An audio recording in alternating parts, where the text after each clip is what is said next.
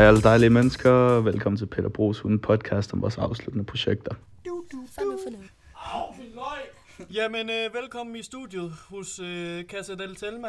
Øh, vi har lavet et lille hjemmelavet studie. Øh, og ja, mit navn er Nikolaj, og jeg har øh, fire personer med i dag. Nikolaj hvad? Hold nu kæft. Bare Ja. kør videre. Ja, øh, ja, øh, hvad, kom, introducer jer selv. Ja, jeg hedder Thea. Og jeg hedder Telma. Jeg hedder Asbjørn. Mads. Og senere hen kommer øh, vi til at få Julie med på en telefonforbindelse. Direkte live fra København. Ja, Reporter. ja. Og, øh, Ekspert. Ja, ekspertkilden. Og ja, vi skal jo give jer noget feedback på jeres øh, artikler. Øh, og vi hopper direkte ind i anslagene, for det er jo starten af historien. Øh, og Telma, vil du ikke øh, lægge stærkt ud? Det vil jeg i hvert fald. Øhm, vi har kigget lidt på jeres anslag, og vi synes jo, at øh, vi synes, de er rigtig fine, og vi kan se, at de alle sammen prøver at sætte en scene. Øh, men der er også nogle andre ting, som der, øh, der gør sig gældende for de fleste af jer. Og hvad er det til jer? Jamen, der er jo lidt, øh, der er lidt knas. Vi mangler nogle gode sanser. Det er øh, bare lige for at kunne leve os helt ordentligt ind i det hele. Og hvad mangler vi mere, Nikolaj? Ja, men altså, så kan man sige, vi mangler også lidt svar på de her HV-spørgsmål. Hvad, hvem, hvordan, hvornår, øh, som kunne være rart at få etableret allerede i anslagene. Og det er der nogle af jer, der gør, men der, der er også nogle steder, hvor det mangler. Øh, og Asbjørn, hvordan er det så, det, øh, det forholder sig? Jamen, vi kan jo tage et eksempel på Gustavs. Her får vi ligesom præsenteret Liva, som det handler om, og hvad problemet egentlig er. Så der er ligesom opfyldt den her, de her HV-spørgsmål. Rigtig god. Nu snakkede jeg også lidt om sanser. Det kan være lidt mere beskrivende. Så noget ligesom at beskrive, at vi sidder her under spisebordet. Telma, kan du prøve at beskrive, at vi sidder her under spisebordet? Jamen altså lige nu, der, øh, der befinder vi os under øh, det lyse egetræsbord øh, på fjerde sal. Solen den skinner udenfor, og i dag... Det kan vi ikke se, fordi Nej. vi er lukket til her Vi er jo under hulen. isoleret med pinke dyner og tæpper, og jeg ved ikke hvad. Lidt indelukket lugt. Ja. Hvad kan vi se? Hvad kan du se, Bas? Jeg kan se Sallerhof, der ligger foran mig, der ligner, han har haft noget selvudløsning ud over hans bryster.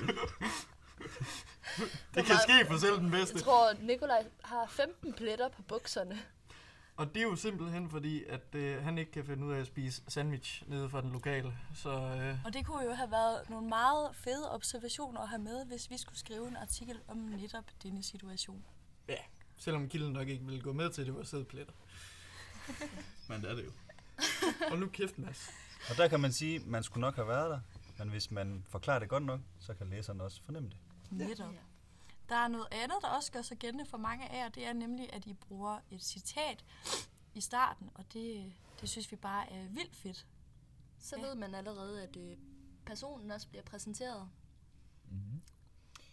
Men øh, Telma, du har øh, et påskeæg. Jeg har lige en lille Et påskeæg. forsinket øh, et lille påske. forsinket Ja. påskeæg til, og det er nemlig det her, øhm, som Mette Mørk siger, at... Øh, eller er det Røskva? Mette mor.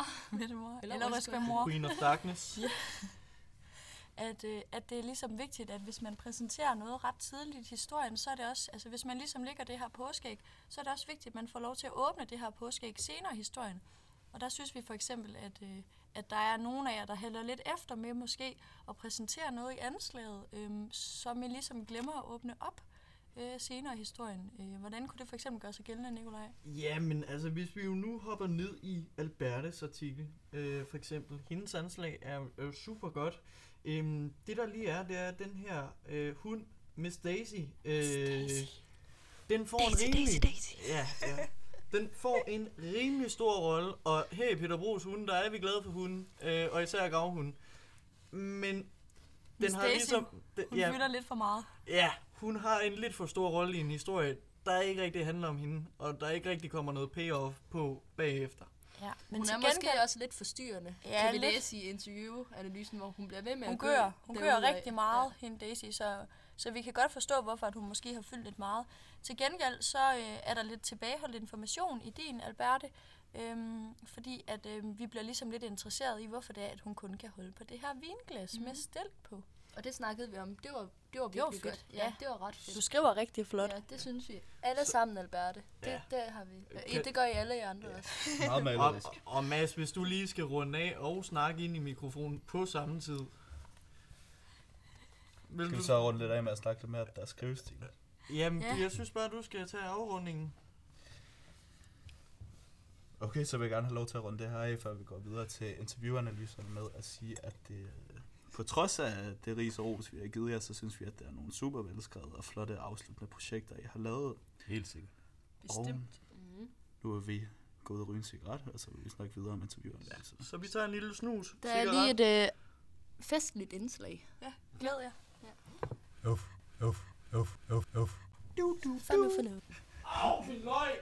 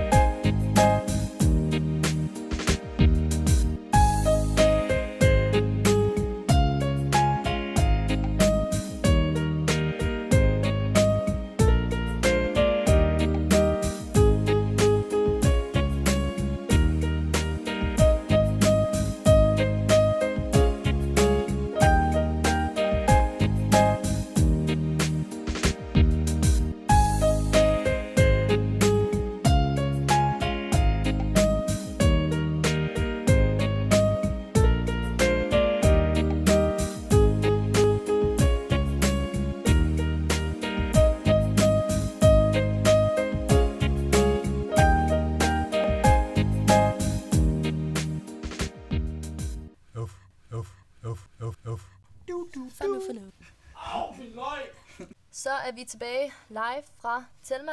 Casa del Telma. Lige præcis. Og øh, vi vil gerne lige sige, inden vi går videre, at vi har rigtig meget respekt for jer alle, der har lavet en mega god og rørende artikel, og de personer, som I alle sammen har interviewet.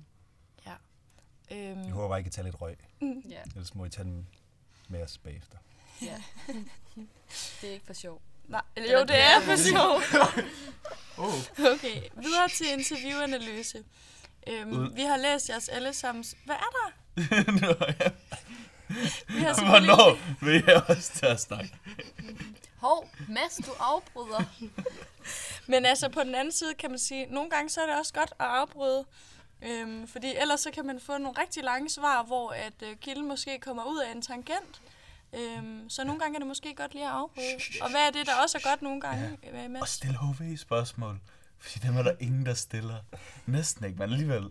Uden Der er nogen, der altså, stiller... der er nogen, der stiller HV-spørgsmål, fordi- men vi mangler dem kraftet. Men, Og men, dem må I gerne stille næste gang.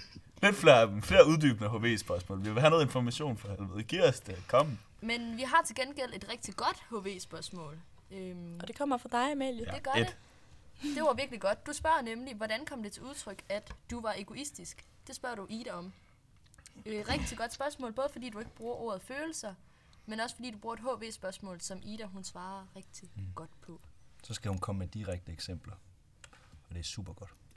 En anden ting, Amalie, det er, at du er rigtig god til at skabe nogle gode scener. Du spørger ind til hendes hverdag, hvordan den er, og så fortæller Ida jo bare, hvordan hendes hverdag er. Fortæller bare ud af. Så er der noget med kronologien, Nikolaj. Vil du fortælle lidt om den? Ja, altså man kan jo sige... Altså i alles historie.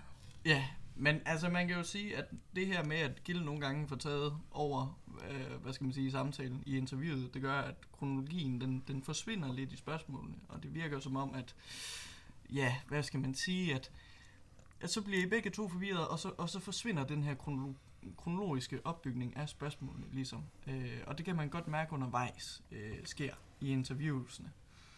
Øh, og, og det, altså det, i får, der er nogle af jer, der får reddet den ret godt tilbage, altså får stillet et spørgsmål, hvor vi bliver hævet tilbage, men ja, Mm. Yes. Og øh, så er der nogle af dem, nogle af jer, som der, øh, som der kommer til at begå rimelig mange af de her dødssynder, øh, når I stiller spørgsmål. Vi har set, øh, vi har både set dobbelt spørgsmål, og vi har set øh, lukket spørgsmål, og vi har set ledende spørgsmål, og vi har set lidt af hvert. Øh, så måske lige et tip til måske også alle. Læs lige de der dødssynder igen. Og lære af dem. Ja.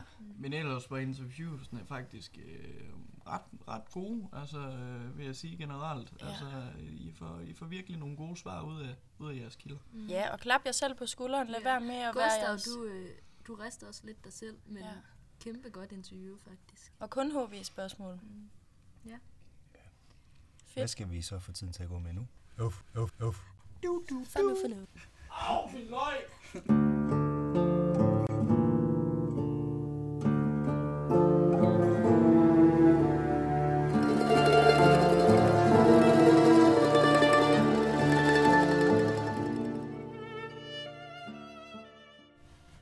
Hej igen er det her dejlige mennesker.